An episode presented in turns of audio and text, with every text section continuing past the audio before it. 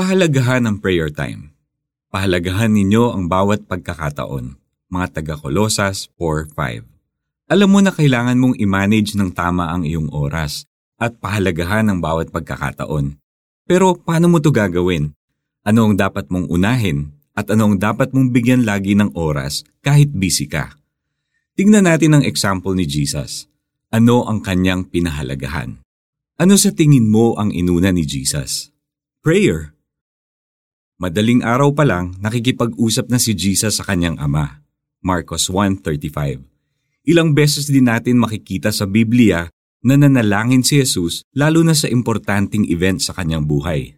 Sa kanyang baptism, Lucas three twenty-one. Bago niya binuhay si Lazarus, one eleven forty-one to forty-two. Bago niya pakainin ang limang libong tao, one six eleven. Nang pinili niya ang mga disipulo, Lucas six twelve, at sa marami pang ibang pagkakataon.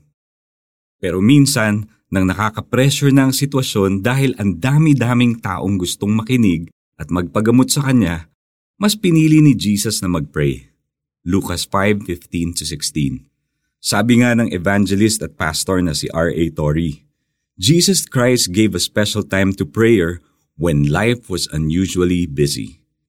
He would withdraw at such a time from the multitudes that thronged about him and go into the wilderness and pray.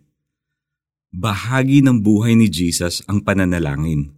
Bago pa man siya maging abala sa mga gawain at maging sa gitna ng kanyang busy schedule, nagpray siya.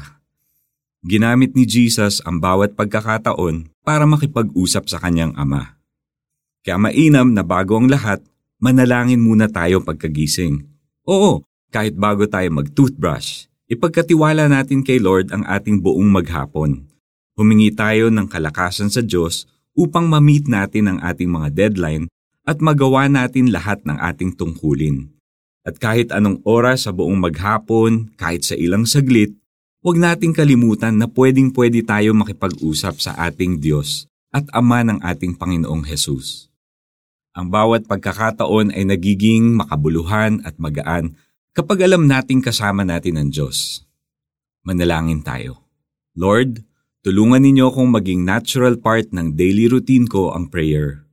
Ang prayer pala ay hindi isang obligasyon, kundi pakikipag-usap sa inyo. Araw man o gabi, magpe-pray ako. And Holy Spirit, bigyan ninyo ako ng wisdom upang magamit ko ng tama ang oras na bigay ninyo sa akin. In Jesus' name, Amen. Para sa ating application, ngayong gabi, matulog ng maaga para bukas pagkagising mo ay makapanalangin ka ng focused. Sa maghapon, maaari kang makipag-usap sa Diyos. Kahit sandali lang, magpasalamat ka sa blessing o di kaya humingi agad ng tulong na kailangan mo. Nariyan ang Diyos para sa iyo sa bawat pagkakataon. Pahalagahan ninyo ang bawat pagkakataon. Mga taga Kolosas four five. This is Iko Gonzalez. I hope that you were blessed, and I pray that you'll have a Jesus-filled day today.